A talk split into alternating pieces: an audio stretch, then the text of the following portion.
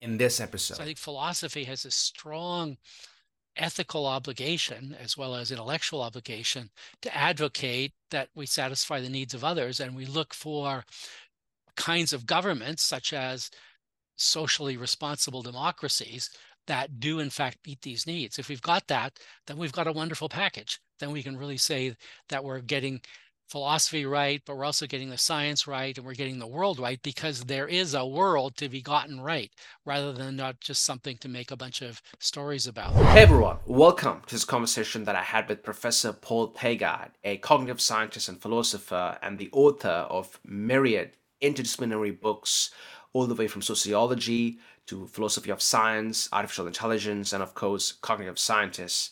Uh, he is a prolific writer. In fact, I didn't mention this in the episode, but also after we stopped recording, he's written multiple books and published a lot on a variety of fields. And I found this episode in particular to be a very informative episode if you're interested in cognitive scientists, uh, cognitive science, pardon me, uh, AI and analytical philosophy, because I think he did mention a lot of blog posts, different thinkers, books, um, and, and, and a variety of sources of information where hopefully I'll, I'll leave the link to all of them down below in the description, but also hopefully you could use them to do your own studying and do your own research and investigations because eh, he's a, a well-read person, but also he has the ability to bring together all these ideas from uh, from a variety of fields and do it very clearly and succinctly. And his recent work is on misinformation, which is a very interesting field. Again, a cognitive scientist writing on misinformation, which you'd think is uh, generally found in a field like sociology or political science. But he had some interesting uh, insights from the field of cognitive science too.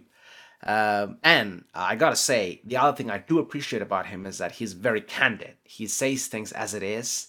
Uh, there's no beating around the bush uh, and he gets the point immediately. And as a result of that, we also managed to uh, cover a variety of topics in the short amount of time we had for the uh, podcast.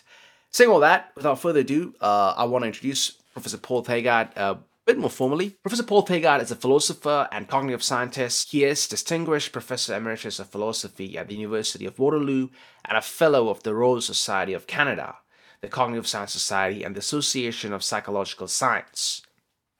He's authored myriad interdisciplinary books, including a treatise on mind and society, and recently published his new book, Falsehoods Fly Why Misinformation Spreads and How to Stop It. Having said that, here's my conversation with Professor Paul Thagard. If I could ask some naive questions, because I find sometimes these very elementary, naive questions uh, bring out the most interesting discussions. So, uh, if it's okay, starting off with the field of cognitive science, uh, firstly, as a philosopher, why in particular were you driven towards doing research in cognitive science? And then, what uh, what would you say is the reason that, especially in the past, I'd say, ten years, it, it, there's been so much interest growing uh, within the field, uh, you know, and it's becoming such a, a, sort of sort of kind of field that reaches across multiple disciplines like AI to sociology to philosophy of mind and, and whatnot. Um, so yeah, if you could get to that, please, Professor. Yeah. Sure, I can give a kind of historical answer. So I did my PhD in philosophy of science and was very interested in scientific reasoning. But then I had good luck in my first year of teaching in Michigan to meet Richard Nisbett, who was a very prominent cognitive social psychologist. And through him, I began to realize that the issues I was interested in about the nature of scientific thinking are highly psychological.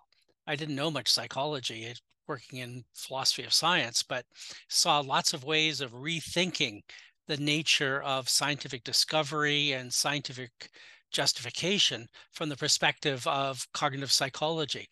And then it was that very first year where I started reading voraciously in cognitive psychology that I discovered artificial intelligence because there was a lot of interplay between the two fields where people in artificial intelligence were trying to build computer models of how people think. And I realized this was not only a set of new ideas, it was a whole new methodology because instead of abstractly understanding how scientists think, that is, how they discover new ideas or how they justify their theories, it occurred to me that, well, it occurred to many people in AI before, is I could build computer models of this. Uh, so I did a master's degree in computer science to acquire all the skills to be able to do that.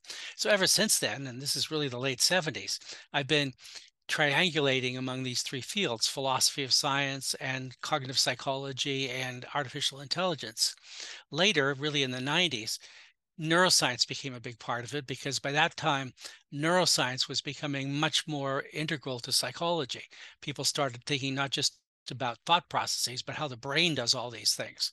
So after that, starting by the 90s, I was bringing neuroscience into it as well.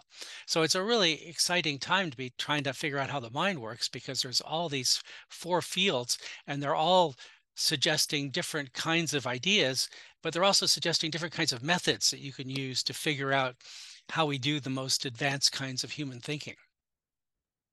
So, would you say that uh, cognitive science has taken up the role of something like philosophy of mind. For instance, uh, someone like Immanuel Kant, would he, if he were alive today, would he be a cognitive scientist like yourself?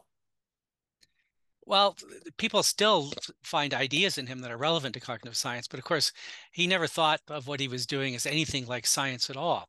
So there's this long divide in philosophy. It really goes back to Plato and Aristotle. I mean, Plato thought that philosophy was really a kind of pure reasoning discipline. So you could do thought experiments and try to grasp the forms, but it was really a pure enterprise. Aristotle was very different. Aristotle's ideas are just full of the science of his day. He was very interested in biology and uh, primitive ideas about psychology and physics that are around. So for Aristotle, philosophy and science were closely tied together. Whereas for Plato, it, philosophy was a standalone, pure reason kind of enterprise. And for most of the 20th century, philosophy worked that way. It worked in the more Plato mode than the Aristotle mode. But I think it's really terrific that in the last few decades, really since the 1970s, it began, philosophy of mind, it hasn't been superseded by cognitive science because there's lots of really important philosophical questions that aren't simply replaceable by science.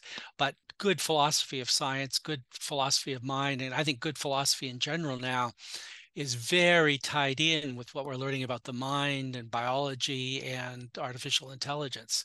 So philosophy right now, at least when it's done well and productively, is got this large scientific component. But that doesn't mean that philosophy has been replaced. Philosophy, I still think, is an extremely valuable enterprise, whether you're interested in mind or society or any of these other really important issues. I certainly agree. Uh, again, another naive question, Professor. Um, what would you say right now uh, in the current, let's say, intellectual milieu uh, amongst scientists who are, you know, have heavily in the technical work, you know, the work of science? What, what, what would you say is an assumption they've made uh, in their, let's say, epistemology that you think is is wrong or flawed? I think scientific epistemology is actually very sophisticated. I mean, most of the scientists are combining all the best things that are part of science. That includes observations, experiments, instruments, uh, controlled experiments. And so they're doing a really quite good job. So I don't think there's any kind of fundamental flaw of course, there are different kinds, and some areas become more abstract and more speculative, and so that I don't have a lot of respect for. For example, I don't believe in the multiverse or or other strange kinds of, of speculations, but physics, chemistry, biology, and all the other sciences are, I think, are doing quite a remarkable job in expanding our knowledge of the world. So I don't see any central flaw in science as a whole. I mean, there's lots of problems in in biology and uh, chem and medicine and psychology. There's been a replication crisis where it seems that a lot of the experiments don't replicate. But that's something that people are working on, and they're working on using the tools that are a standard standard part of the scientist's toolkit. Yeah, indeed. Um, the the reason I asked that question was uh, because I'm sure you've seen Professor. Uh, kind of like the I don't even want to call them really scientists per se, even though they they in their own way are, but like science popularizers like Neil deGrasse Tyson or, or, or whoever. They they say they make such blatant comments like you know there's no no use for philosophy. You know science would yeah. you know replace science says everything. It's kind of like it's the ultimate epistemology that we need. And and I it's like it, my immediate response is that you're missing out on something, but I can't really put it on yeah. words. What is it that philosophy provides that the field of science can't? And I'm just wondering what your thoughts on such a comment would be. well, there's there's a comment that uh, was made about economics uh, by uh, I think by Keynes that people who uh, are dismissive of economics are usually in the throes of some dead economist. And I've turned that into philosophy as well. So people who dismiss philosophy are usually in the throes of some bad philosophy. And I don't know about Tyson. I haven't heard him see, make that comment, but someone who said very, very similar was Stephen Hawking, as eminent a scientist there is. Yeah, he says philosophy is dead. But then he proceeds to do a lot of philosophy. It's really interesting. I mean, all his arguments of philosophy are philosophical arguments, and they're they're actually very naive. He doesn't realize that he's simply he's simply parroting Kant because he doesn't realize what the array of philosophical views are. So, given that I think that philosophy is very closely tied to science, you might ask, well, what does it have to bring? And I answered this in an article I wrote quite a while ago called uh, "Why Cognitive Science Needs Philosophy" and vice versa. Um, so that really answers it. And I think there are two things that philosophy brings to the picture that aren't part of science. One is generality. So a, phys- a physicist or a biologist, they're usually concerned with some fairly narrow concerns about particular planets or particular organisms or so on. What philosophy's got though is generality. It asks these really important general questions. For example, what kinds of things exist? Uh, and I think that's really legitimate. So anytime people are doing cutting edge science. That's not not ordinary science, which you don't need philosophy or much. But if they're doing cutting edge science, they're running into these very general questions about the nature of reality and the nature of knowledge. And so whether they want to or not, they're bumping into philosophical questions. And it can really be good for them to know what kinds of answers have been given. Otherwise, they just end up parroting some dead philosopher whose views they don't even know, as Hawking, as uh, Hawking did with Kant. Um, so that's one thing. But the other, of course, is normativity. Normative is about what should happen, not just what is. So scientists, by and large, do what they should do. They study how things are. They're not concerned most of the time with how things ought to be but you always bump into normative questions. If you're dealing with climate change, if you're dealing with um, all, all these social questions, you can't help but think about not just how things are, but how they ought to be. Well, how things ought to be, these normative questions, these have been the province of philosophy since Plato and Aristotle and even before. And so there you want to have some sense of what kinds of answers are available, what's right or wrong about different ways of attacking these normative questions. So I think good scientists who are doing cutting edge stuff bump into these general questions and these normative questions. And for that, philosophy has really a lot to offer, as long as it's not the pure reason kind of philosophy, but it's philosophy that's thoroughly engaged with the science of the day. So that's why I think philosophy is actually really valuable, even though I'm a big fan of scientific or naturalistic philosophy. Indeed, indeed. I mean, obviously, scientists were initially during from from Newton's time they were called natural philosophers right? Um, so, uh, Professor, uh, I know that you you touched on this, especially in uh, chapter nine of your book, uh, "Falsehoods, Falsehood, Falsehoods Fly." Sorry.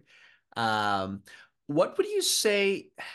What would you say are some good models of thinking to be a critical thinker, um, especially given that you've written a book on misinformation uh, and and on dominant philosophy and the likes? Uh, just in general, uh, I don't want to put it in in in in the sense of like cheap advice because that's not really I know that that's not that's not what philosophers do, but uh yeah, just in general critical thinking, you know, these things we discuss.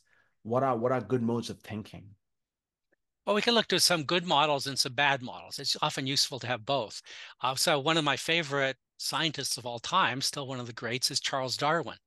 And what did he do? He did vast amounts of observation. He's famous for the theory of evolution by natural selection, but he wasn't a theorist mostly. That He just he stumbled upon that theory and wrote a fabulous book on the origin of species that defends it. But he, uh, he did vast amounts of observation. Uh, so that's really important. But he also did experiments and he also uh, thought through what he was doing very, very critically. So when he developed the theory on the origin of species, he didn't just sort of run out and say it, here, believe me, because I'm Charles Darwin, because he wasn't famous yet. What he did was amass huge amounts of evidence. He took 20 years to put the whole theory together until he had this really strong case that my theory of evolution should be believed by everyone because it explains the evidence way better than the alternative theory, which at that time was divine creation. So I don't think there's a, a better model of great scientific work and reasoning than Charles Darwin's Origin of Species. What do we have in the other extreme? Well, i can just name two of the worst reasoners that I know of. Uh, one is Deepak Chopra, who has uh, got all these mystical ideas about how you can make your life better by mumbling mumbo jumbo about quantum theory, which he doesn't understand. Um, so that's that's that's a bad example. And the, another example that's much more dangerous is, of course, Donald Trump, because he has no understanding of science. He has no understanding of observation or experiment or how you justify a theory.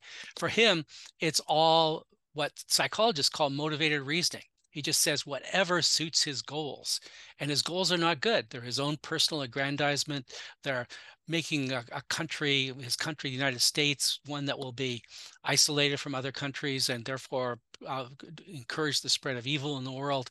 Um, so that's a case where instead of using good kinds of thinking, the way Darwin did, observation, experiment, good theorizing, you've got pure wishful thinking that just supports his own needs and the and the and the desires of other rich people like him.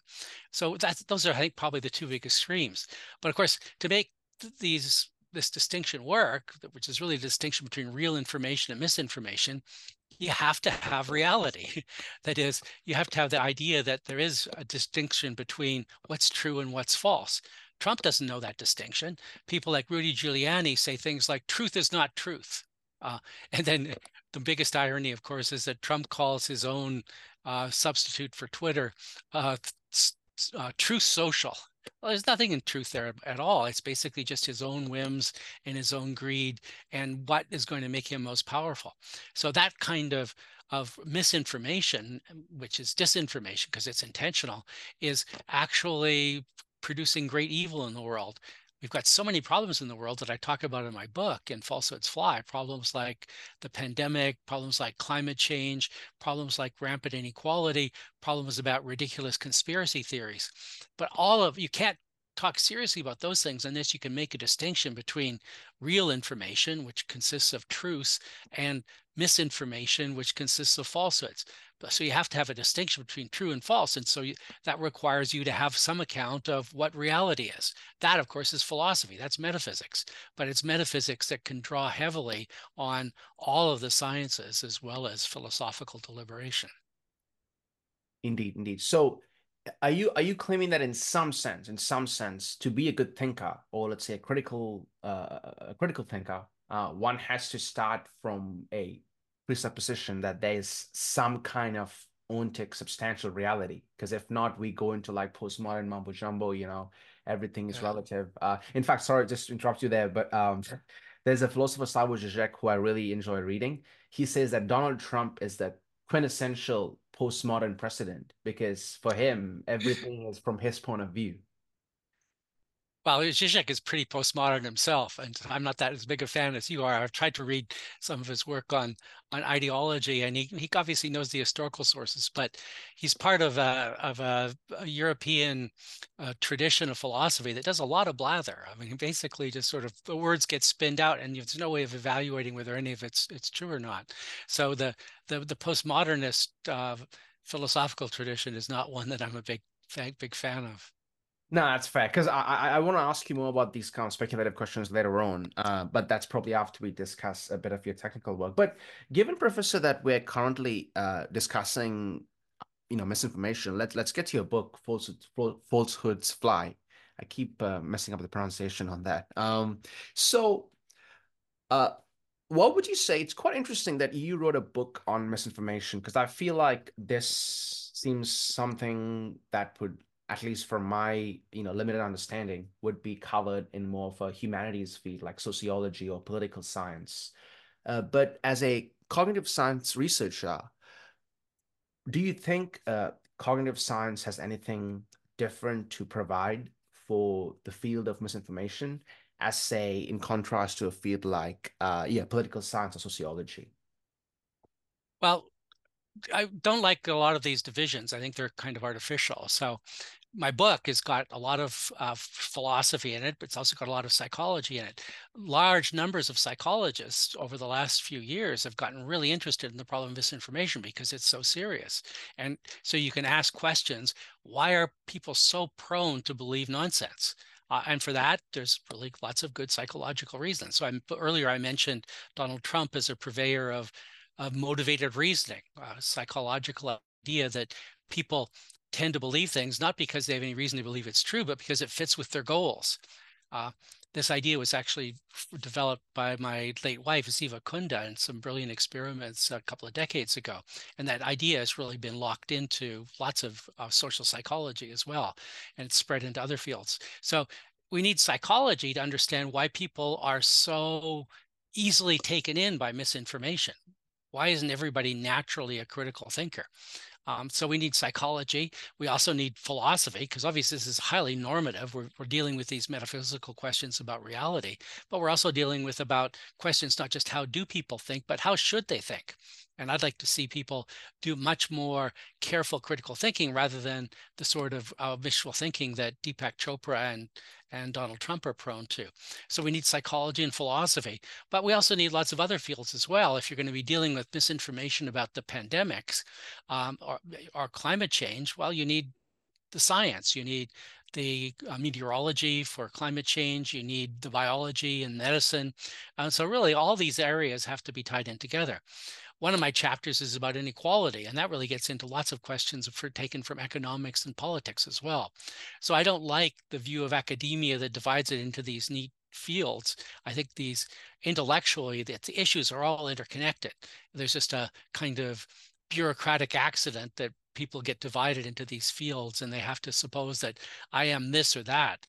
Ever since I started moving into cognitive science, I've been looking for interdisciplinary connections that can embrace all of the fields that you mentioned.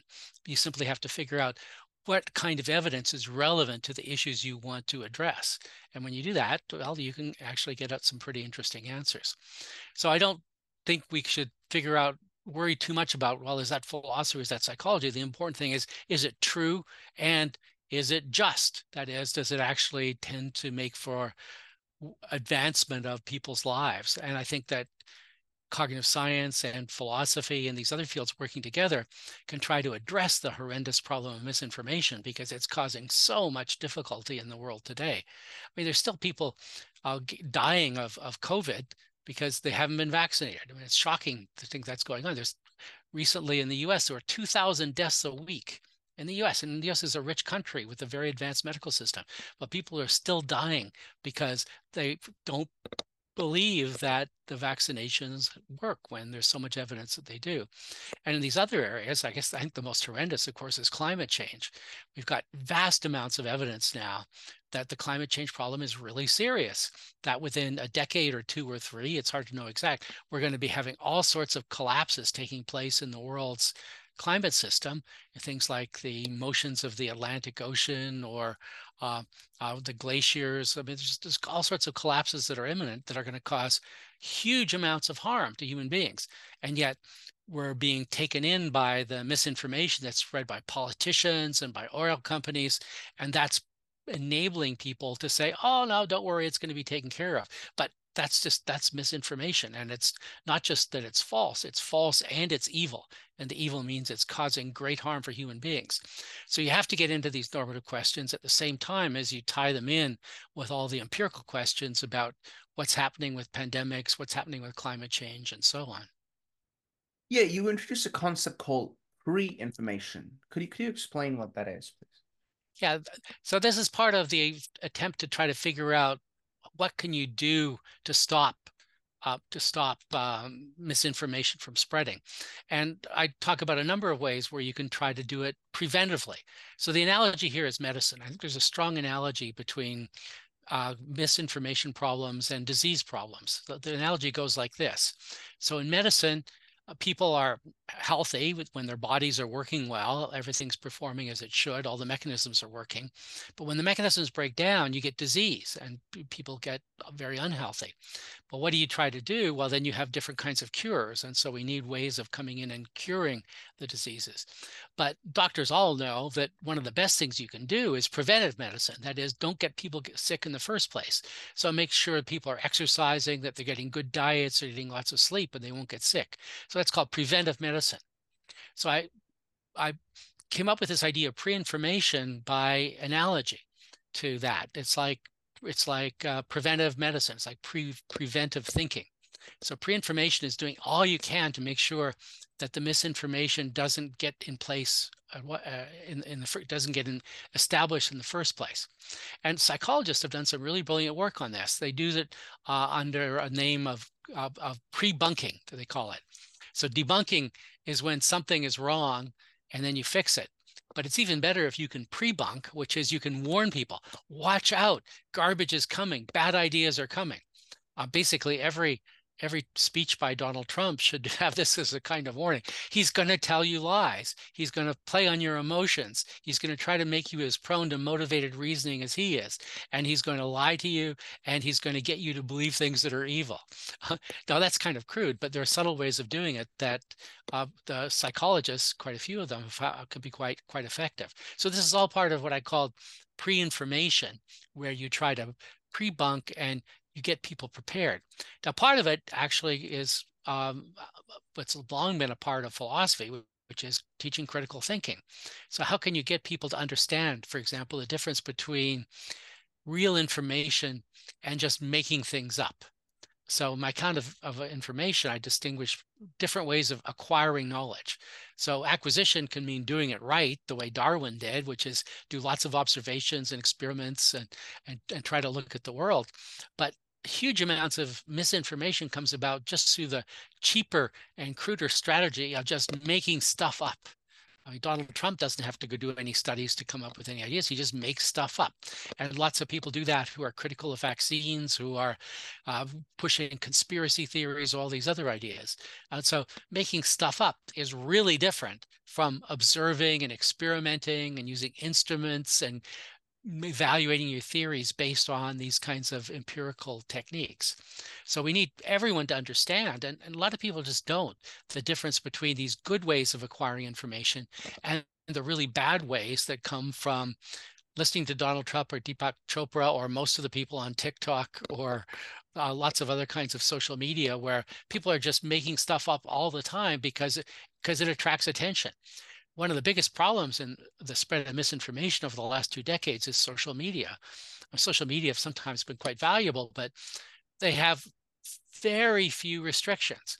How do ideas spread on Instagram or TikTok or Twitter, now called X? They don't spread because they've been evaluated as being good. They spread because they're exciting, because they're novel. They basically play into people's emotions, and people go, Wow, that's interesting. I'm going to tell all my friends instead of saying, wait a minute, where did that idea come from? What's the evidence behind it? Who's supporting it? What are their motivations? What are they trying to do in convincing me of this? So people don't ask the right kinds of questions. So they just go, hey, this is exciting and repost. And that's one of the biggest problems, as I said, over the last couple of decades, is that social media can spread so many bad ideas so rapidly across the whole world, really, and sometimes just a matter of of uh, minutes. Okay, yeah, and I, I completely agree. Although, Professor, if I could now probably try to devil's advocate, so I'll put on the uh, the hat of uh, let's say some kind of right wing conspiracy theorist types, and the the because the way that let's say counter your your argument would be, uh, oh, you're talking about pre-information, isn't that like some kind of uh, you know brainwashing, educational Soviet style?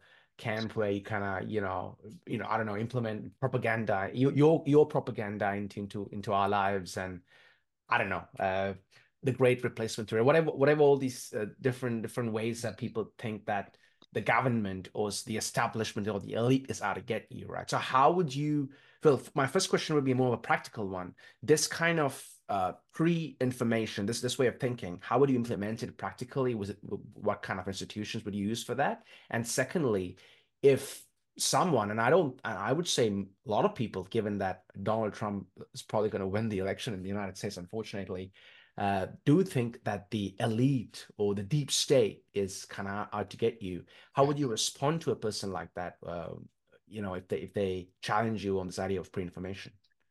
Well, I wouldn't challenge them by just saying, here's what you should believe, and you should believe it because I say that. That's exactly the opposite of what I want to say. And so it's not it's not at all like what they're trying to do. Instead, I'd ask them basic questions. What is the evidence? What observations have been made that support this? What kinds of experiments support the claims that you're making about medical treatments? So you can ask for anyone. I'm not trying to convince anybody of anything. I'm saying we know from hundreds and hundreds of years of science that these techniques work really well at keeping people from being duped. That is, using observation and checking our facts against reality. So it's not that you just try to counter one dogma with another dogma. Instead, you point out to people that if you want to have good beliefs, these are ways that work really quite well. Uh, and, and of course, there are ways in which they're exercised. So it's, it's not just science that does this, but good journalism does as well. There are some journalistic sources that are much better than others. Some just make things up because they want to support different people. Fox News in the United States is a great example of that. They just say whatever they want in order to support their political ends and the political ends of people like Donald Trump. Actually, they're not as keen on him now as they used to be, but probably they'll come around now that he's going to be the Republican candidate. Yeah. Uh, so there, they don't have any sense of checking the facts, of doing observations, getting good evidence. They don't understand all that. It's just here's what we're saying because it makes us feel good. I mean, it's it, it suits our ends. Um, so the conspiracy case is really interesting because there are real conspiracies. I talk about them in my chapter on conspiracy. So after all, I've, I used a, an, an, ancient one, which is uh, the conspiracy to kill Julius Caesar. I mean, there really was a conspiracy there. A bunch of people got together and assassinated him. Much more recently, uh, there were conspiracies involved in organizing the insurrection in the United States, the January 6th insurrection. They've all, people have been convicted. Large numbers of the gangs that were involved in doing this, the militias, have been convicted. So they had conspiracies, and there are good ways of determining when there's a conspiracy. You can observe what people are saying to each other. You can figure out what their motives are, what the groups were, what the communications were. You can check to see what emails they sent to each other. That doesn't work for Caesar, but it worked really well for the poor for, for, for the American ones. Uh, so you've got ways of checking to see whether there really was such a conspiracy. But the conspiracy theories that uh, inhabit the, the right wing are just made up somebody said, "Oh, all these Democrats are pedophiles." Was there any evidence of that? Well, no. uh, was there? Uh, uh, they say, "Oh, it's all going on. Pedophiles are operating in the basement of this pizza restaurant in Washington D.C." Well, this restaurant didn't even have a basement. So, if you check any facts, you can see that there's just no basis for for that sort of thing. So, at the very bottom of all this, there needs to be a distinction between believing things on evidence and believing things because somebody you like just made them up. How do we get that through to people? Well, there's lots of ways it can happen. It can be individual education. It should be taught in schools, and, and a lot of places it is. For example, in Finland, they have a really good critical thinking program in the high schools. Uh, in universities, I used to teach critical thinking at the university level, uh, so that can be very useful, but it needs to be much more pervasive. Some people already understand this. I mean, there are good newspapers that uh, that believe in fact checking. They don't say something unless they've got multiple sources. They don't just make stuff up. Uh, so you got to figure out which are the news sources that you can trust. I've got a whole list of them that they're not perfect, but they're, they're really pretty good. Uh, newspapers and television uh, um, networks that I think are, are actually quite good and be able to contrast them with places like Fox News that are just making stuff up as well as the politicians do. So everyone needs that kind of education to figure out how this works. I never inclu- in considered falsehoods fly as a as a textbook in critical thinking. That's a different kind of uh, thing already. But I give a theoretical basis for doing that based on understanding what's the difference between acquiring real information and acquiring misinformation using things like making stuff up and motivated reasoning. Yeah, although I would add that chapter nine again, a chapter I really enjoyed reading. There is there are some you, you discuss different types of realism, and there is some way where you do uh, expound clear, coherent thinking, especially in our in our times of uh, rampant misinformation.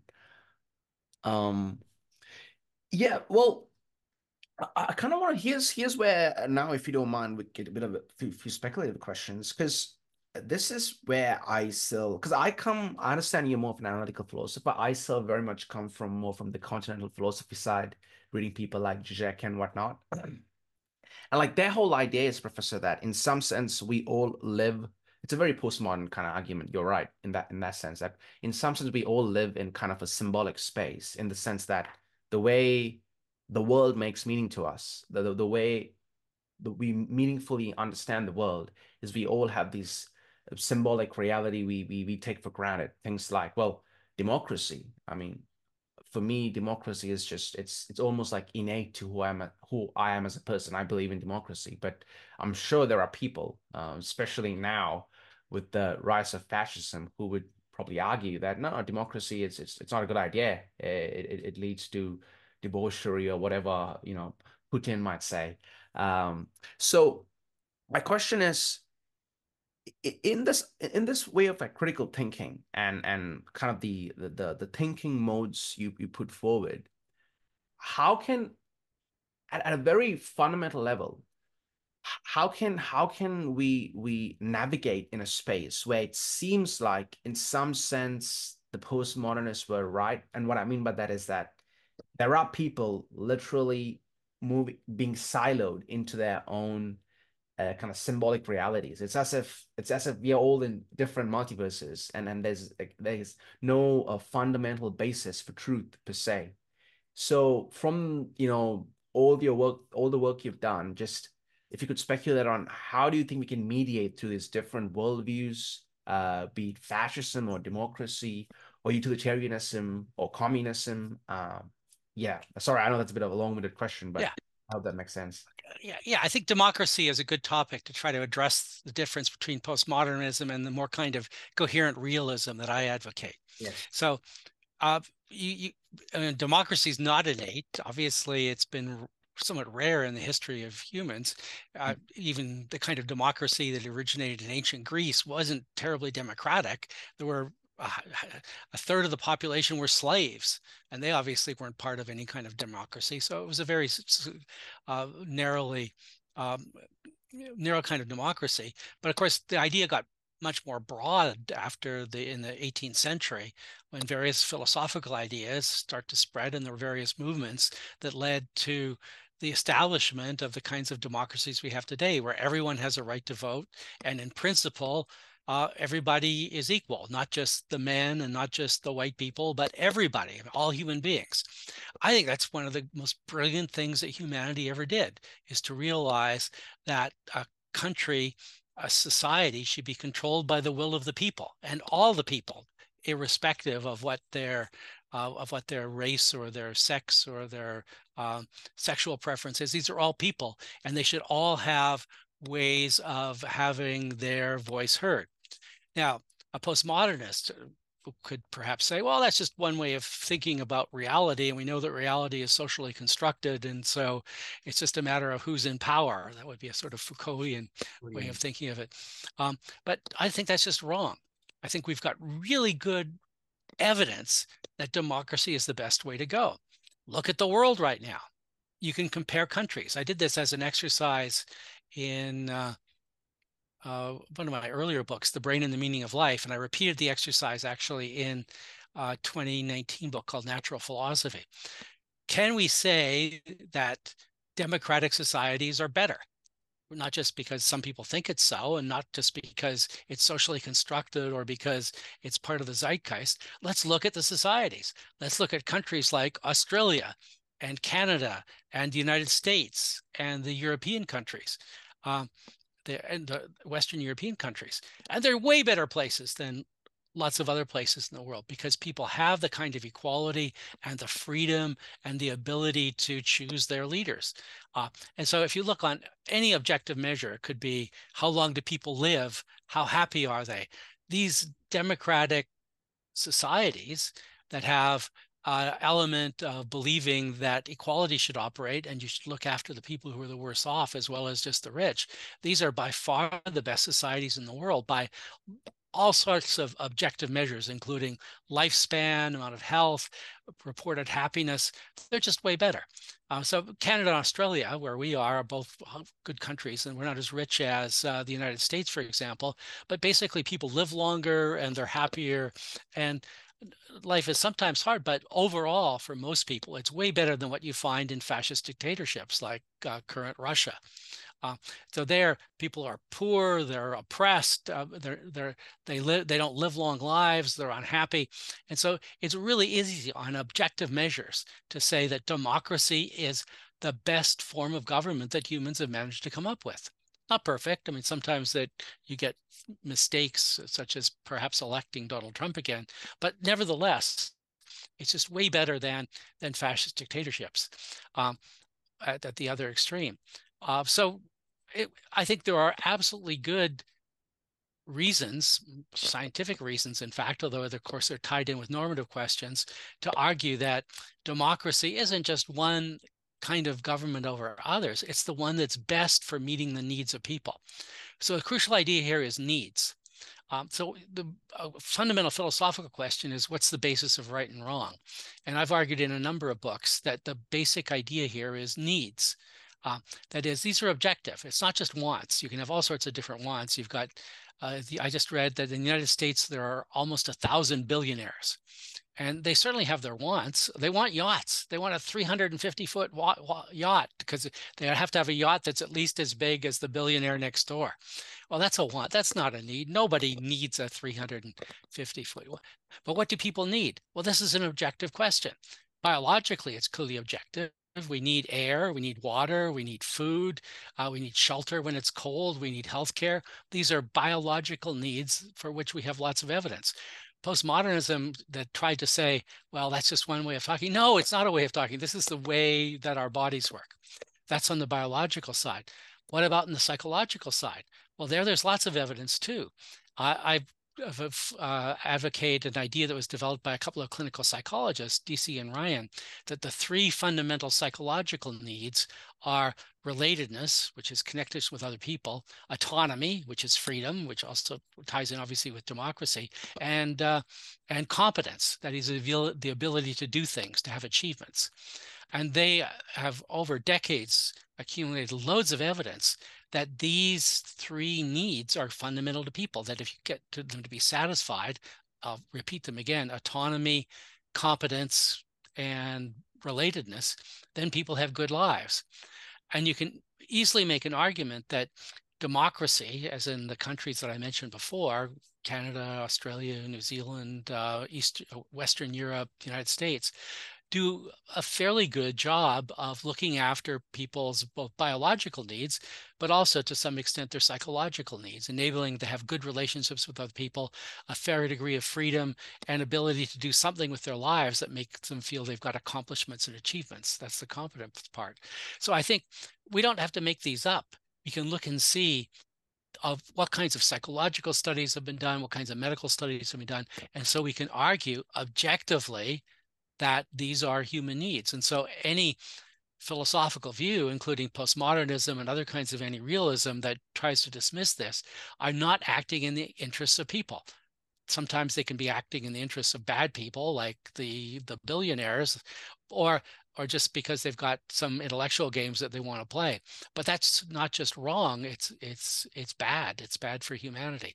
So I think philosophy has a strong ethical obligation as well as intellectual obligation to advocate that we satisfy the needs of others and we look for kinds of governments such as socially responsible democracies that do in fact meet these needs. If we've got that then we've got a wonderful package. Then we can really say that we're getting philosophy right but we're also getting the science right and we're getting the world right because there is a world to be gotten right rather than not just something to make a bunch of stories about Indeed, indeed. And yeah, I, I, gotta say, Professor, like, even though I read a lot of the postmodern, like Foucault and Derrida, because I find they have interesting uh, insights, I still very much think the Enlightenment was the best thing that happened to humanity. And I think we should defend it because I find kind of the more of the tradition you come from does come from some kind of enlightenment thinking that we can reason, we can we can, as you as you do, uh, compare and empirically look at the world. I, I completely agree with that. Um, although just just got me thinking. I wasn't going to ask you this. Uh, it wasn't even in the, in the in the notes. But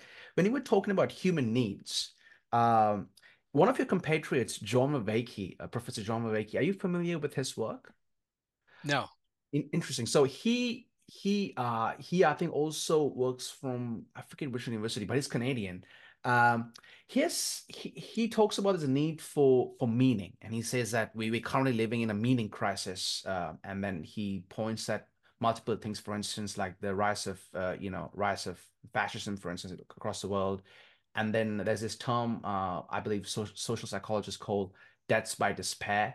People literally dying from sadness or meaninglessness or despair. Uh, and his whole argument is yes, we have these needs that you identified, but there's also we have this inherent need for meaning, not meaning in like an abstract metaphysical sense, but rather he calls it meaning in life. And you know, people like Viktor Frankl wrote the book Man's Search for Meaning. So I'm just curious. Uh, well, my my I'll, I'll ask the question in like a, a bipartite manner. The first question would be, do you agree with him? Do you think that meaning is like a innate, innate, inherent thing we humans need? And secondly, do you think there's a depth of meaning in modernity? Yes, because people have looked for meaning in all the wrong places. Where could you look for meaning? You can look for it in religion. Historically, uh, at least for tens of thousands of years, people have found meaning in religion. I guess I I was brought up Catholic, and I remember being told from the Catechism, uh, why did God make me to know, love, and serve him in this world? So meaning comes from being part of religion. Well, the Enlightenment quite rightly abandoned that view. It has to come elsewhere. It has to come from science and from having a just society. So those were the two big advancements of the Enlightenment, science and justice. Uh, so, but the question is, can we get meaning out of science and and uh, and ethics? Well, I think we can. We can't get it from religion because religion is basically false. We can't get it from mysticism about the cosmos. I just read a book who claims that the universe has a purpose. And so we can get purpose from the whole universe. Well, I don't think the universe has a purpose, but people have purposes. People have lots of purposes. And I just told you what I think are the most important, not because I made them up. It's because Deci and Ryan have spent decades documenting that these needs operate across different societies. It's not just uh, America where they started off, but you can find them operating in different ways in different societies. So I think where meaning comes from is from the satisfaction of needs, from the from the pursuit of needs. Not always, uh, if, if you consider something like achievement or competence, it's not always that we succeed, but at least we're trying. We're trying to do something. So I try to write books and sometimes they get read and sometimes a lot of times they don't. But the meaning comes from the attempting to do something that's an accomplishment. But there's lots of other sources of meaning for almost every human being. It comes from the relationships we have with our families and with our friends and with the people we work with. And that's that's meaning. It gets devalued if you have a false ideology that's ultra individualistic. If you think that all that matters is me, myself alone, well, then you're going to have trouble with meaning because you're not going to have the kinds of valuable relationships with friends and family and and colleagues that really do provide a major part of the value of satisfying human needs. Uh, or if you're under, completely under the control of a fascist dictatorship, you don't have autonomy or freedom, and so you're missing out on that. So I completely agree that humans need meaning, but it's nothing mystical. It doesn't come from religion. It doesn't come from the cosmos. It doesn't come from some mysterious it comes from meeting human needs. And so if you do that for yourself and of course for other people because you care about other people because you're generally empathic and caring well then you can have an extremely meaningful life. What's happened especially in in western society is the emphasis on being totally an individual has made it hard to see how you could do that. But if you look at what we've learned from psychology and philosophy and sociology and political science and in this case, comparative politics, looking at different societies, how they do things, we can see that some science, some societies can be way better than others. And it does involve helping people find meaning. But the, but the idea that meaning is completely lost is based on a lot of false views, not just religious views, but also economic views. You use the expression deaths of despair. That actually came from economics uh, because it came from noticing that there are parts of the United States where there's huge number of deaths from problems like opioids, problems like alcohol, suicide. And part of that is tied in with economic conditions because people have lost jobs. And so that's partly a, a question of the way the society is structured, because historically people have gotten a lot of the meaning in their lives from, from their work. That's part, it's not all that there is to competence or achievement, but it's part of it. People can also have hobbies and things like that. But if, if you're if you're if you've lost your job because the factory shut down, then you tend to get more of these deaths of despair. So it was actually an economic category rather than a psychological one. Well, how can we avoid despair? Well, that's really what I addressed mostly in my book on the brain and the meaning of life. And it's by paying attention to your own needs and the needs of others. So, a big part, this is lots of empirical evidence for this, people's lives are meaningful if they're doing things for other people.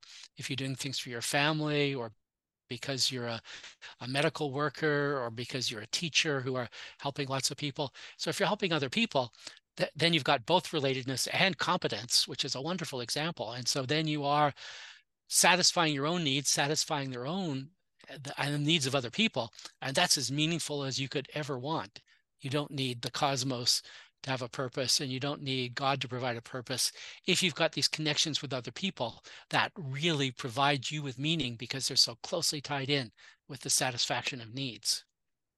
Indeed. And I would even argue that even with religious people, I think the meaning people find in religion, it's not some kind of cosmic metaphysical meaning it's the meaning they find from going to church the community the day-to-day rituals and that's like it's a very localized meaning in that sense uh, all right professor uh, before i, I kind of want to ask you just a bit of an ancillary point here one thing i i noticed when uh, before i get to the technical questions was um, you are an extremely productive writer. Uh, you've written so many books, published so many papers in your career. Um, and on the note of meaning and and these things about, I guess, more like personal questions, just how how generally, what's your process of writing? How do you how do you manage to be such a productive writer? And when I was in grad school, I heard about a French poet who said that I only write when I get inspired and I make sure I get inspired every morning at 9 a.m. so I thought, I thought, well, that's a good idea. It's a grad school. I started working at 9 a.m. And of course, as I've gotten older, I've become more and more of a morning person. So now I usually try to get inspired at 7 a.m. Uh, so a lot of it is just setting aside a time that is uh, uh, intended for writing. So I do a blog post for Psychology Today, and there's a couple of blogs there that blog posts that really answer your question. I did one on how to be a productive writer. And there I give eight pieces of advice. So that's more of, what you would want. I also did another one that was kind of fun on habits of highly successful people that looks at other kinds of more descriptive ways of what people do. So uh, I guess one reason I've read a lot is, first of all, I like it. For some people, writing is hard or it's it's something they like to have done but they don't actually like do i like doing it.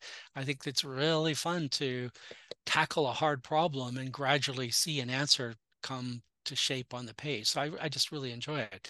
But it's also a question of being fairly self-disciplined about having my writing time as sacred but also being very organized about it. Now that I've written so many books, I've got whole sets of schemas that really run through. I'm right now working at writing a book on consciousness, and I'm on the third draft. Well, I know exactly what to do in the third draft because I've got checklists that I've carried over from my other books. And so it's not very much fun doing the third draft. But the first draft was really fun, and the second draft was a lot of fun. Third draft, I'm just basically crossing the, the T's and dotting the I's and making sure the references are okay. That's not much fun, but it has to be done. And so you have to have these these good procedures as well. But a lot of it it actually goes back to uh, to Confucius. the first analect in his book, The Analects, is something like this: um, to learn and at due times to repeat what what one has learned. Isn't that a not above all a pleasure? And so that's why writing or even talking like this is really a pleasure because you like to figure out hard things and then pass them on to other people. And so that's why uh, I'm having such a good time writing, even though I've been retired for quite a long time.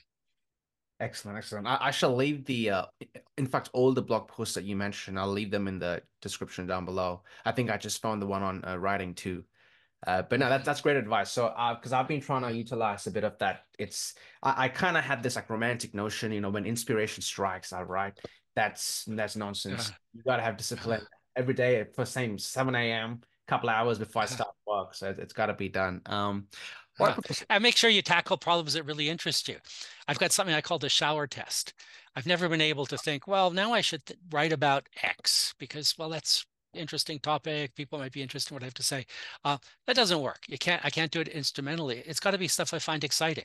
So the shower test is what do I think about in the shower in the morning? So if I'm thinking about in the shower, then that's a good sign. Yeah, this is what I should be working on. This is this is really not only an important topic, but something I've got something to say about. And so, so if you've got that, then you've got the intrinsic motivation to write something that will be of interest to you and hopefully to other people as well. No, no, yeah, I really do appreciate that avuncular wisdom because uh, I think cognitive science is certainly the thing that interests me the most. I'd say psychology and cognitive science. Uh, so, and in the shower, what I mostly think about is is those those two topics. So, that's fantastic. Um, all right, Professor, I want to get to some of the work that you've introduced into the field. Uh, well, probably so. Let's look at the time. Yeah, we've also got a bit about more than half an hour left. That's perfect. Um, so I want to discuss uh, explanatory coherence. Uh, you've done a lot of work on that, and I'm wondering if you could kind of give a brief introduction to what uh, explanatory coherence is to a lay audience, while at the same time, uh, why you think uh, it's uh, what what are the what are the implications in fields such as AI and psychology? Well, that's a big question, but it's a really interesting one. So let's go back to Darwin. So I mentioned one of my favorite books of all time is The Origin of Species. And so what was he doing in that? Uh, well, in my view, what he was trying to do was to give a coherent explanation of all sorts of things that he observed. So he went on this voyage around the world and he, collected all sorts of other kinds of biological information. And it gradually seemed to him that it seemed, in fact, that the species had evolved. I mean, now everybody knows that kids get that probably in grade four. But it was a, a, a, very controversial idea. Some people had maintained it, but it went up against religious doctrines. And so he gradually started to amass more and more evidence that species had evolved. But then from reading a crazy economist named Malthus, he suddenly got the idea of how they evolved. And that's how he came up with the idea of, of, of natural selection. So now we had not only a bunch of observations and the idea that evolution probably had occurred that would explain it, but an idea of how, how evolution had occurred. That is, that natural selection was the mechanism behind evolution. So what he did in that book was an incredibly beautiful argument for his view as opposed to the view that was dominant at the time, which was divine creation. So, what he was trying to show is that his view was a better explanation but than divine creation because it was more coherent with the evidence. Uh, so, this is an account that philosophers call inference to the best explanation. You can argue that something's the best explanation because it's more coherent with the evidence. But now you have to say what coherence is. So I had these early ideas coming out of my philosophy of science background. But then in 1987, I got one of the best ideas I've ever had, which was how to turn coherence from a sort of vague philosophical idea into a precise computational one. That is, how can you compute coherence? So I've been working on neural networks in collaboration with my uh, uh, colleague Keith Holyoak, and he came up with an idea that you could use neural networks to explain analogy. Uh, these neural networks, of course, are now absolutely central to artificial intelligence. It's it's really taken off. That's a whole uh, fascinating topic in itself. Um, but he figured out a way of doing that, and by that time, I'd done my master's in computer science, so I was a pretty good programmer, and so I programmed up a program to use neural networks to do analogies. Um, so that that was nice. And then I thought, what else could apply to? And then I thought back to the problem that was part of my doctoral dissertation, which was inference to the best explanation. How do you pick up the best theory? And so then I realized that that kind of coherence can be understood using the same kind of neural network technique that Keith and I had done for, for analogy. So it was a really powerful method, both computationally, but also psychologically, because there have now since then been lots of psychological experiments that back up this idea of coherence. So I think of the mind, the brain, as essentially a coherence engine. There's some people who think that it's primarily a predictive engine, but I don't think that's true. I think it's primarily a, a coherence engine. We're trying to make sense of things, whether we're making sense of the past, which is what explanations do, or making sense of the future. We're making coherent predictions, or we're trying to identify things. Is, is that a rabbit or a squirrel? Those are, are different kinds of, so everything we do can be understood as having coherence behind it. But coherence now isn't just a sort of vague metaphor that it was for philosophers. It's not just a matter of consistency. It's rather of taking a whole bunch of different things and putting them into a good package. But what's a good package? Well, here there's a, an idea that came out of the um, neural network world called constraint satisfaction. So we're trying to satisfy a bunch of constraints. What constraints did Darwin face? Well, he was trying to explain as much as possible about what he'd seen in the biological world. That's the positive constraints. But he also had a negative constraint. Is that he had to show that he could do that better than the theory that was the computer at the time, competitor at the time, which is divine creation. So that's a negative constraint. So what you're doing in all of these things, whether it's decision making or pattern recognition or even emotion, you're putting together different sorts of constraints to evaluate what's the most coherent view. So that's how I came to see coherence, not just as a vague philosophical idea, but as a quite precise computational one that can be used to explain the mechanisms that underlie a vast amount of human thinking. So that's why I think coherence is really a fundamental idea to psychology and cognitive science and to and to these philosophical projects as well. Yeah, excellent, excellent. I'm glad you brought up uh, predictive coding or predictive processing because I'm I'll be talking to a, a a cognitive scientist next month, in fact, based here in Melbourne, and I want to ask her about your theory of uh, uh, explanatory coherence because I believe you do have certain critiques of uh, predictive processing, but also uh, in your book, you are critical of. Uh, in fact, no, I think you wrote an article on this, a paper on this. Uh, pardon me, uh, you're also critical of functionalism, uh, kind of what Hil Hil Hilary Putnam and, and the likes put forward. So, from your kind of theory of mind, what would you say are your critiques of uh, one predictive processing and then uh, functionalism? Those are two different views. I don't think they have anything oh, to do with each other. They certainly, yeah. they certainly are. I'm just, I'm just curious, like yeah. both them independent. Okay. What would be your critiques? Yeah. Okay, let's do one at a time. Predictive processing definitely is an influential view right now, but I think it's just not right it says that the mind is uh, the brain is a predictive engine, as if everything is prediction. But the mind doesn't just do prediction; it does at least five other things that are just as important. It does explanation, which involves explaining the past. That's not prediction, that's the past. Prediction is about the future. Or even pattern recognition. I mentioned uh, I see an animal in my backyard. What is it? Uh, that a squirrel or a rabbit? Well, that's pattern recognition. That's not necessarily a prediction. I want to know what it is. We also want to do, and this is really important, um, evaluation. Mm. Is this good or bad for me? Is this a threat to me? Or is this something I can eat? How do we do evaluation? Well, in humans, that comes from emotion. The predictive processing approach has said nothing interesting to say about emotion at all, but that's absolutely fundamental to many areas of human thinking. I've got a whole theory of of uh, of emotion of which coherence is part of it but it's only but it's only part of it. So you have to have evaluation going on. Communication. We sometimes predict in order to communicate with other people but there's lots of other things going on where we want to be able to get our ideas across to others. So that's, there's at least five things that are part of the human mind other than uh, predictive processing. So that's my first critique. Uh, my second critique is the way that people in that world think that predictive processing work doesn't correspond to how the brain works very well. They're Bayesians. They say that the brain uses probability theory in accord with Bayes' theorem to predict the next thing. Well, this is crazy computationally. Bayesian processing is well known in artificial intelligence to be extremely inefficient. You can prove that it's computationally intractable. You can show that it causes all sorts of problems. Bayesians have to jump through all sorts of hoops to try to deal with anything larger than. I've done a little bit of Bayesian modeling because I wanted to I wrote a couple of papers where I compared a Bayesian model of legal reasoning to my explanatory coherence one. And, but the Bayesian models are crazy because you have to generate all sorts of of conditional probabilities that nobody has an idea what they are. So if you actually do Bayesian modeling seriously, you'll find, first of all, you don't know any of the probabilities. You don't know any of the conditional probabilities. You don't have the computational or neural resources to actually commute the probabilities. So the way that predictive processing with it with its too narrow view of how the brain works fills it out is by making brains Bayesian when they're not. A really good contrast here is with the new generative AI models, which are actually incredibly good at predicting. Have you used ChatGPT or or any of the others?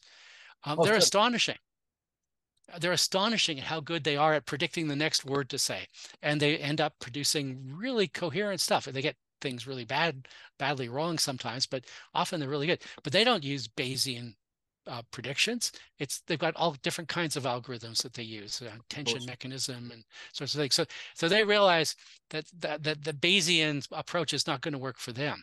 Um, so those are my two major criticisms of the predictive processing. The brain is a a multifaceted, it's a coherence engine doing six things eh, eh, uh, as well as prediction, and it's not doing it using Bayesian probability calculations.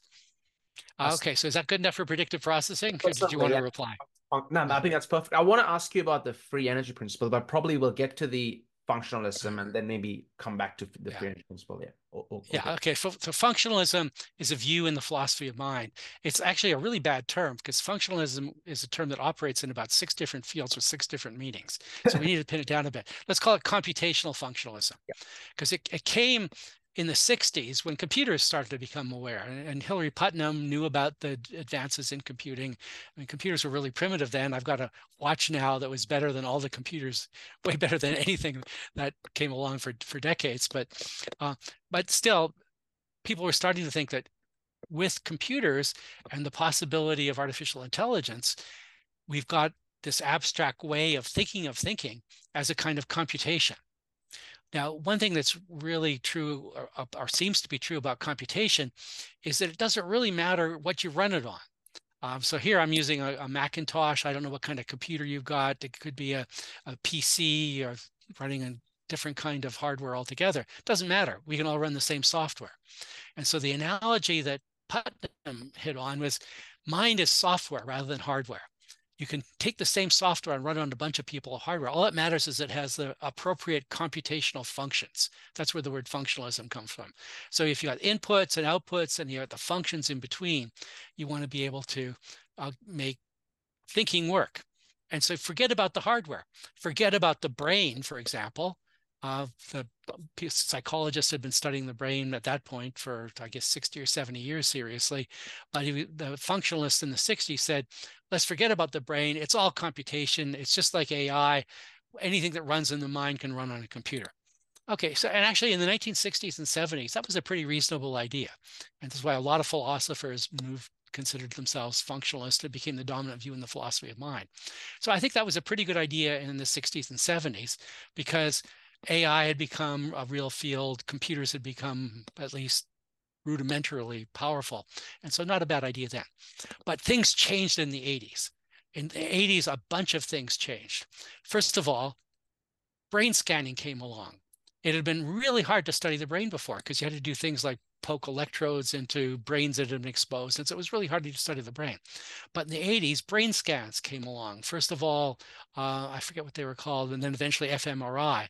But suddenly you could actually study the brain in a much more detailed way. And then you could start to test some of the claims that had been made. So when people started doing fMRI studies, they thought, oh, we're going to be able to show that the mind really is module, that is modular, that is different parts of the brain are doing very specific things. And so we should be able to find that this part of the brain does high level thinking, this part of the brain does emotion, and that part of the brain does vision, and we could localize it. But once people had this new tool, they started to realize, hey, it's not like that at all. Lots of what goes on in the brain involves interactions of lots of different areas. So suddenly the brain became much more interesting. It didn't look like just some other kind of hardware you might run thoughts on. It looked like you could study on its own. So there were these empirical findings coming out of the new tools available for studying the brain that suggested that, well, maybe the structure of the brain really does matter. Um, so that was an incredibly important empirical basis for starting to question functionalism. But there was also a really interesting theoretical basis coming out of the ideas about neural networks. So the ideas of neural networks had been around really back since the 50s, but they didn't work very well. And people like Marvin Minsky had argued that no, those these ideas about neural networks are are not going to work very well. They're just they're just they're just simply not theoretically strong enough. But in the 1980s, people greatly expanded the possibilities of what neural networks could do. They invented a new algorithm called backpropagation that does learning. A whole movement got started called connectionism, which said that knowledge isn't a matter of the words you've got or the symbols, which is what artificial intelligence had been. It's rather it's the connections, it's the neural connections. So suddenly people were modeling their computer models because these were being done with computerized neural networks. They were modeling on ideas about the brain, how you can have different neurons working in, in parallel with simple connections with them and nevertheless doing that. So in the 1980s, suddenly uh, I, functionalism was in trouble. Not many people noticed because they weren't tracking what was happening in neuroscience and in neural network theory. But it was, and by the 1990s, I think it really had, had, completely turned around. I think by the 1990s, functionalism was no longer plausible. You needed to take the brain seriously if you wanted to understand. And the whole field of cognitive psychology changed. It went from being completely abstract and computational to doing almost everything it did in relation to what happened in the brain. So cognitive psychology is now completely connected with neuroscience in the field of cognitive neuroscience. Other areas of psychology, developmental, social, also became intensely tied in with the brain.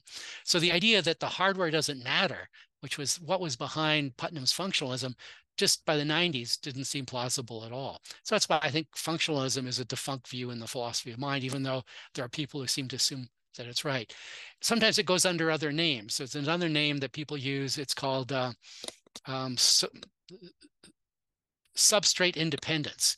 The idea is the substrate is the physical and and so that doesn't matter and there are people who use that because it suits some of their views such as the idea that we're all living in a, a, simulation which i think is a really dumb view but in order to believe that you have to believe that uh, substrate independence is true, which is another word for functionalism, which says the hardware doesn't matter. Because a computer, uh, the idea of where simulation is some computer in the future is basically simulating our thoughts now. Well, that assumes that a computer can simulate all our thoughts, which assumes functionalism or substrate uh, uh, dependence, independence, which I, which I think is wrong. Uh, and I've actually just published a paper in Philosophy of Science two years ago that gives a whole bunch of arguments based on energy about why it's wrong. But there are other reasons as well for thinking that that that functionalism or substrate independence is wrong. Excellent. So, okay, that's enough. no, that's really fun. But go, go ahead. I, I didn't mean to interrupt you there, but please. Yeah, I just wanted to summarize. So it was a great idea in the philosophy of mind that no longer should be taken very seriously, given what we know about brains and energy. And uh, so even look at at uh, um, at, at the way AI is going right now. So the generative AI models, the large language models are incredible, but they're really energy pigs. It takes vast amounts of energy to train these things and to answer questions. Our brains are astonishing. Our brains work on basically 40 watts, like a small light bulb, uh, very small amounts of energy, very efficient, and yet we're still smarter than any computer with all these resources. So there's a whole field called neuromorphic AI, which is trying to make computers more like the brain to get these advantages of energy and efficiency and working in real time. Um, so I think these, these are really interesting research areas that show that functionalism just wasn't a, is no longer a, a plausible view in the philosophy of mind. Now that's an astute point, Professor, because I was well, two points on that. Firstly, I always found functionalists to be good old Cartesians, where they have the mind, the mind matter. They they think mind is independent to matter, which for me never made any sense, given we are physical embodied beings. And secondly, uh, you you are one hundred percent right that I was listening to a talk uh, by Scott Aaronson, the American computer scientist, and he is now a researcher at OpenAI.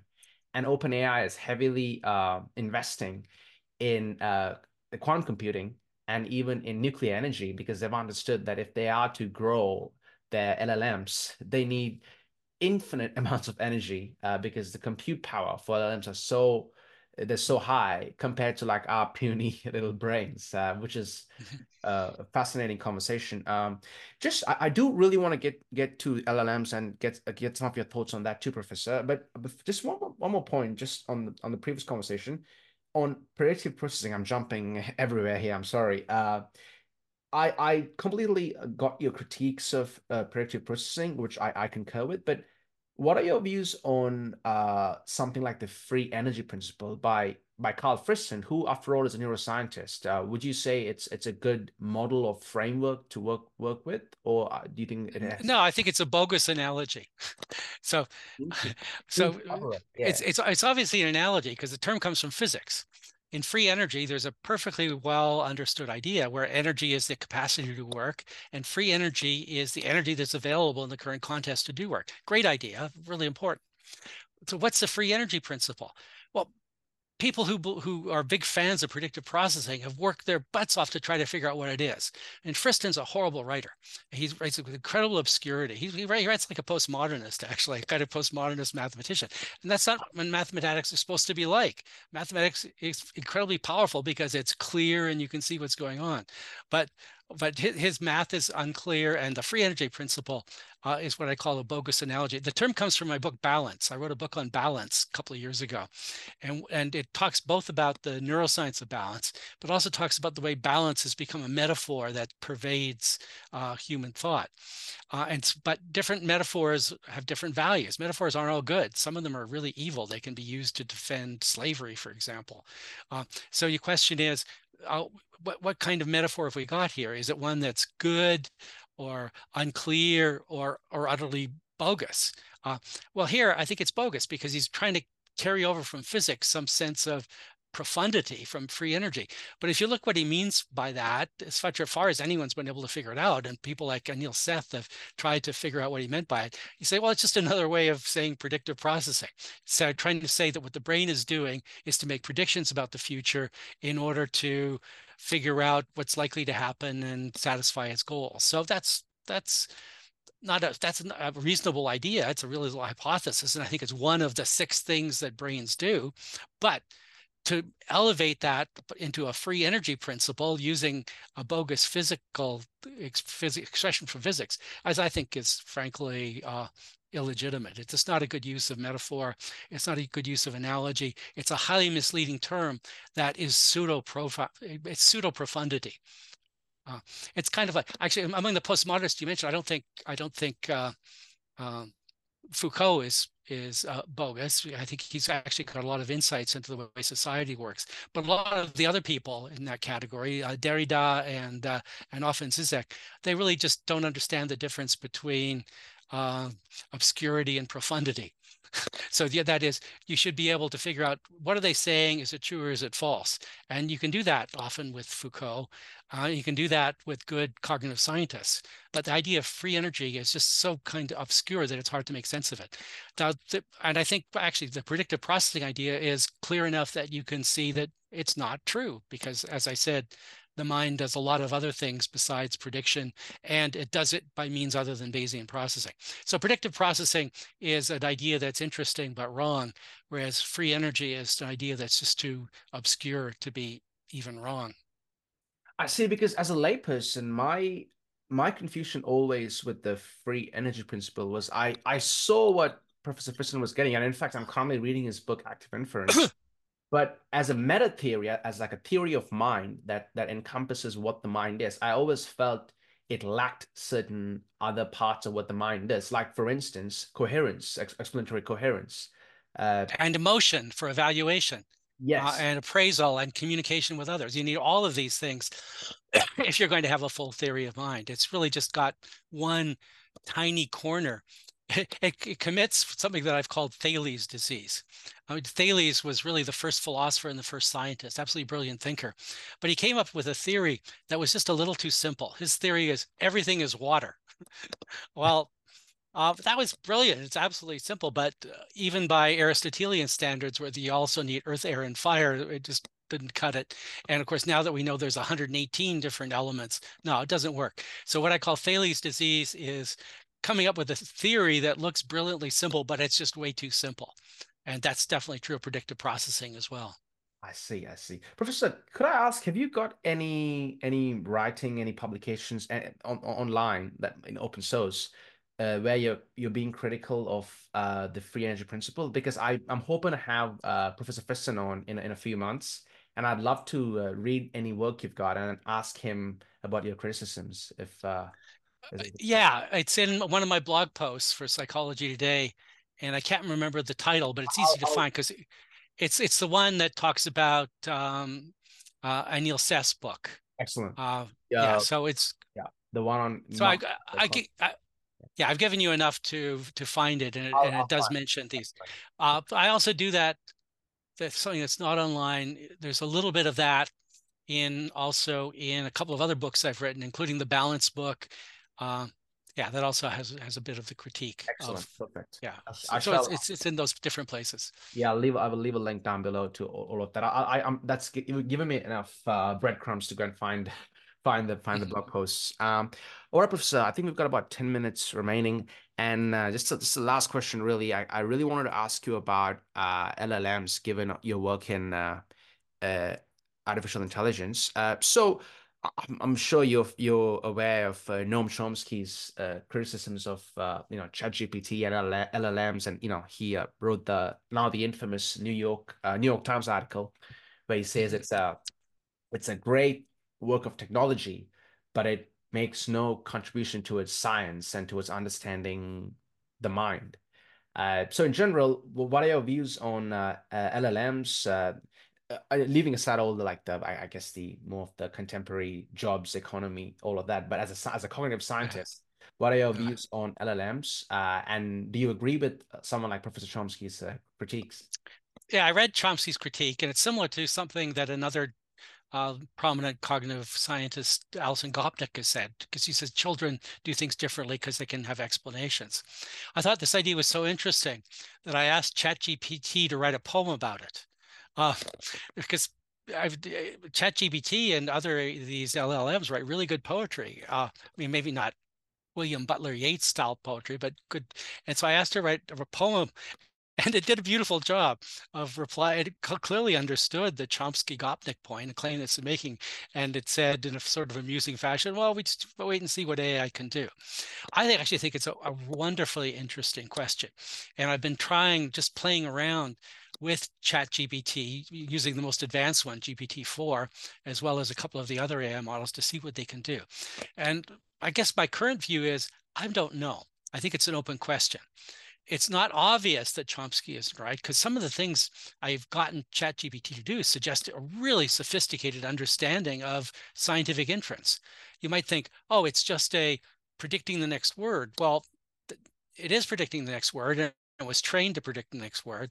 But there's an interesting view of how it does that. This view comes from Geoffrey Hinton in one of the interviews he's given. And Hinton was one of the people who developed the technology that made the large language models uh, possible. He developed deep learning, which in the in the 2012 or so were the first big successes for neural networks. So the kind of neural networks I started working with back in the 80s were really kind of primitive in what they could do. Uh, but in the in around 2012, there were a bunch of advances. First of all, Hinton and his group at the University of Toronto figured out how to uh, work with a bunch more layers. Um, and secondly, they're working with much faster computers than available in the 80s. And thirdly, huge data sources had become available. Suddenly you had uh, data sources with huge amounts of electronic text, huge amounts of visual images. And so the training data were greater. And there were these big breakthroughs starting in 2012, what, what became deep learning. And suddenly it was doing tasks like handwriting recognition and voice recognition way better than had been done before. So that was that was a huge advance. Uh, and then the next big advance came in 2017 when uh, the attention algorithms were developed that could do much more subtle kinds of things. And that's how the very sophisticated uses of language came along. But one of the interview, Hinton quit his job at Google because he'd been working for Google as well as the University of Toronto in order to be free to criticize these development because suddenly he got scared. And not just him. The three people who developed with deep learning were him and Yoshua Bengio in Montreal and Yann LeCun, who works for Facebook. Um, and Bengio and Hinton both have got scared once they saw what these models could do, once they had early access to them. I didn't really see what the possibilities were until Chat GPT came available at, at the end of 2022. And, and, frankly, I was astonished. I just published a book in 2021 called Bots and Beasts, talking about the limitations of deep learning models. Uh, and I didn't think it was impossible that they could get to more human-like behaviors, but I predicted 20 or 30 years. Suddenly, two years later, there's ChatGPT, with whom I've had incredibly sophisticated philosophical and scientific uh, conversations. One of the things that shocked me the most is I discovered one day I said, well, you're very, very good at answering questions, but real intelligence being able to generate questions. So I asked it to generate questions about unsolved problems. It did a beautiful job. Uh, actually, I wrote a blog post about this as well. It would come up with 10 or 20 questions that were really quite profound, some things I hadn't thought of myself. So obviously you can generate questions. But let's go back to the Chomsky point. Can it really understand things? Can it really have causal explanations? Well, Hinton's take on this was really quite interesting. I forget which interview this was. It might have been with the New Yorker. He's been on all sorts of, of uh, television shows as well. But what he said was really interesting. So it may be that if you really want a system to be trained to predict the next word, which is after all all that these large language models do, it may well be that it can get better at that by building an internal model. I mean, that's what our brains do. We don't just deal with loose correlations. We build internal models of what's going on. And so Hinton's suggestion was, well, maybe we don't really know. Maybe, in fact, ChatGPT has got inside it these kinds of sophisticated causal models that work for people. If that's true, then Chomsky is wrong and Gopnik is wrong. I frankly, I don't know. I'm, I'm trying to devise tests to try to get at that. So the kind of reasoning that goes into theory choice, like Darwin, is sometimes called abductive reasoning. So the question is, can computers do abductive reasoning? So I've given them various problems like uh, coming up with new hypotheses, even for tricky things like the cause of, of the COVID epidemic. Uh, where, where did the where did the coronavirus come from? And it generates hypotheses. So it definitely seems to understand hypotheses and, and also evaluation of hypotheses. I once gave it a kind of COVID-based one and it gave me an answer that impressed the hell out of me. It sounded like an epidemiologist talking. I've looked at the way that epidemiologists analyze causality in medicine, understand it really pretty well, can connect it up with explanatory coherence. And ChatGPT gave me this epidemiologist level analysis of the problem that I said to it. So definitely there's some understanding going on there. Uh, what, what's it missing? Well, I've got a number of hypotheses about that that could be filled in. One big one is the role of the body. This is actually one of the insights that has come out of continental philosophy from Heidegger's work that embodiment is important for human thinking. It took me a while to realize that until I got really interested in emotions. And emotions aren't just thoughts, they're also feelings, and the feelings come from things going on in our body. So I gradually realized that embodiment, which had been emphasized in the continental tradition, really is important. But we've got bodies and that's a big part of our understanding of causality. No matter how much probability theory you know, or how much you know about regression or all that sort of stuff or statistics, that you don't have a fundamental idea of causality unless you know what a push is and what a pull is, because that's how every kid learns about causality. Some of it might be innate the way Kant thought it was, but in any case, they learn it very quickly because you can move a rattle and it makes a sound, or you can push a blanket and it moves.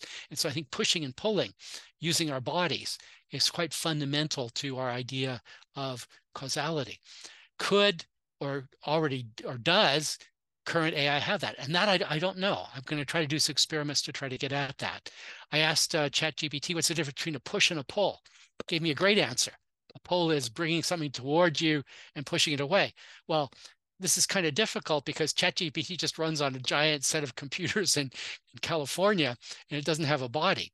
But already there are robots that are being connected up with large language models. So you've got robots, suddenly you got pushes and pulls.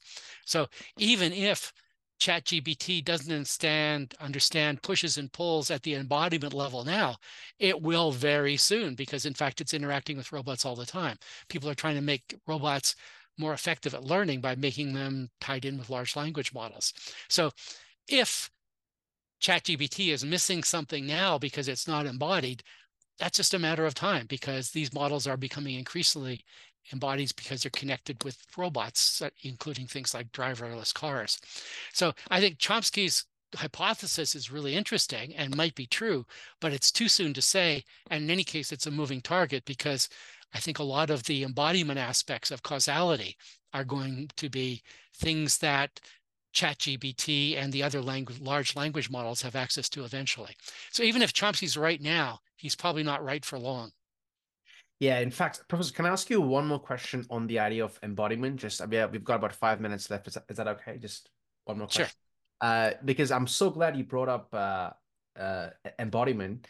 Uh, Scott Aaronson, I've been reading his work recently, and well, firstly, as you said, he said that most uh, thinkers who made predictions on the limits of AI till now have been wrong. So who knows? That could probably be the case with Chomsky too.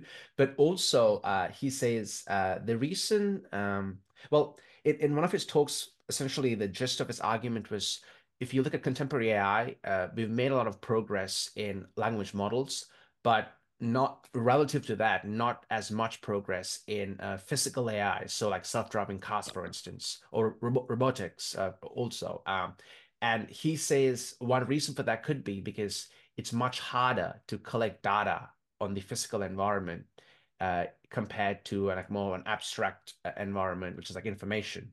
So do you think that the the kind of the the fact that we haven't made progress more in embodied AI at the moment, it's a a limitation of simply pure empirical data, or do you think we need a, a different paradigm shift uh, in how we view AI to make progress in, in uh, physical? Well, th- there may, there may well be some huge new things yet to be discovered. When I wrote Bots and Beasts, published in 2021, I said there's probably some fundamental ideas required to make computational intelligence work. And then the idea of attention came along. The idea that you can use these means to consider a huge span of different parts of the data set and use vectors on operations on vectors to actually do something that's relevant and use that as part of how you train your neural network. I mean, that, that was really a big, a big breakthrough. Uh, so that was one big idea. And there, there may, may well be other big ideas that are needed. But embodiment is already happening. As I said, if you consider um, Teslas, for example, there are millions of Teslas on the road, and they're all heavily connected with software, and they're all heavily connected with learning algorithms and they're all connected together through Tesla headquarters. so I was trying to think, well, how could people have various scenarios about how uh, generative AI could conquer the world? And I was trying to come up with one. I thought, well, maybe I could take control of all the Teslas and and, and work that. But you said that AI is behind, but Teslas or the self-driving cars have lots of flaws still, but they're actually amazing robots they can get around pretty well. They do stupid things that humans wouldn't do because, uh, but they but they also can uh, put in millions of miles of of taxi service in San Francisco and other places that are really quite well. So as an accomplishment of in robotics, it's actually amazing. And there are lots of other kinds of robots that are being used in factories that are being tied in, as I said, with so so all that's just starting. And there probably are some major intellectual breakthroughs required for that as well. But the trajectory of AI in the last decade is just astonishing. And I've been following AI since 1978. I've seen lots of ups and downs. And really, what's happened in the last five years, I find quite jaw dropping. And so that's why it can be suddenly become not just a science fiction thought experiment, but something of what would happen if these machines actually became smarter than us. Um, that's not just my speculation, but the people who did the technology behind it, people like Jeff Hinton and Yoshua Bengio, have exactly the same worries because they are as astonished as I am as just how much can be done with these systems. Indeed, indeed, yeah, that's that's a, a good place to end with that open question, I believe. Uh, so, Professor, I know you said you're writing a book on consciousness, but just what other projects uh, are upcoming for you apart from that book? As I said, I'm doing the third draft right now, so I'll have that ready to share fairly fairly shortly for uh, submission and also for comments. If anyone wants to be, uh, if you want, if anyone wants to see it, email me. find my website is paulthagard.com. It's easy to find with the email. Um, so that's the big consciousness project, and I'm sure that will I'll get comments that make me make it better. But what I'm planning to start this summer is, in fact, a book on the philosophy of generative AI because I think it, it, it raises all these important questions that are around in cognitive science for decades. I've got a funny title from it that comes from a poem that I asked an AI site called pi.ai. I asked it to write a, a poem about generative AI, and it came up with the following couplet. It was. Uh, your circuits hum with thoughts so deep, we ponder, are we the shepherds or the sheep? Wow. That's better than what so, I can do. Yeah. Yeah. So so my working yeah, that's so my working working title for the book is Shepherds or Sheep. Now, I actually don't see a scenario yet that could turn generative AI into our shepherds, making us the sheep, but we can still be shepherds. So this is why I really like the efforts that are being made by Hinton and others to install regulation of AI. I mean, right now, AI is moving very rapidly, and these huge companies are pouring vast amounts of money. They've got lots of clever people working for them, but it's potentially out of control. There are huge harms to be had. Maybe not immediately that it'll turn us into sheep, but certainly already it's a big problem with misinformation because it's really easy to generate all sorts of nonsense using these techniques.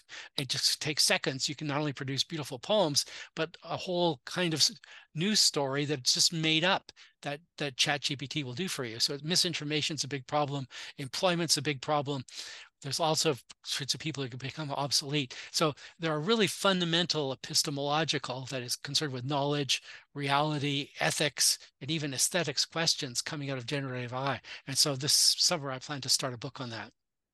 Excellent. Well, I'm hoping that once you do publish those books, we could uh, have a discussion on again and, and, chat more, especially given it's a it's a very contemporary topic, but also as you said it, it leads to a, a lot of deeper philosophical questions. Uh, but no, thank you very much for your time, Professor. I'm I'm very grateful for it. Thanks for an interesting conversation.